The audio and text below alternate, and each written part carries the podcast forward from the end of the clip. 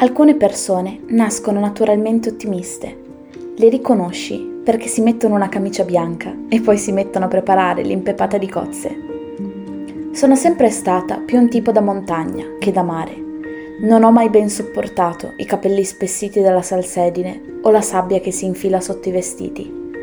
Qui però, tra boschi voluttuosi e grotte segrete, ho iniziato a provare un inusuale desiderio di salmastro e di blu ma l'Abruzzo anche questo. Prendo il mio vecchio SUV e mi rimetto in strada. Attraverso l'entroterra con i finestrini abbassati, cercando di capire solo dall'odore dell'aria quanto sono distante dal mare. Prendo la 14, l'autostrada adriatica in direzione Costa dei Trabocchi.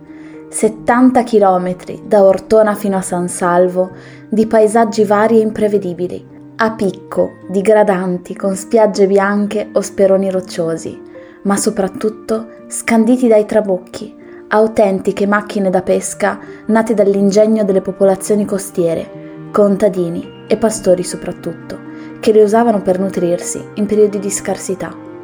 Sono piattaforme protese sul mare, sostenuti da pali sottili ancorati a scogli sommersi. Hanno un'aria precaria, ma in realtà se ne stanno in equilibrio leggeri e flessibili come le canne, per resistere il più possibile alle mareggiate, che comunque nel corso dei secoli hanno avuto spesso la meglio. Sembrano sentinelle sul mare, D'Annunzio li paragonava a ragni colossali, ragni colossali a difesa del mare. Arrivo a Punta Tufano, scendo dall'auto e inizio a camminare per la spiaggia di Sassi. Lascio la terra ferma e inizio ad avventurarmi biblicamente sospesa sulle acque cristalline dell'Adriatico.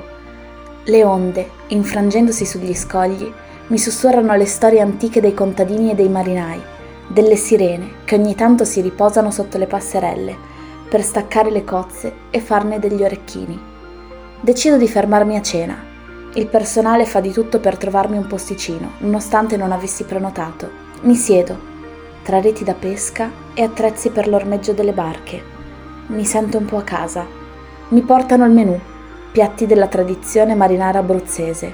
Mi dicono che qui è famoso il bordetto, mare permettendo si intende, ma che in ogni caso è tutto buono perché preparato dalla signora Maria con amore.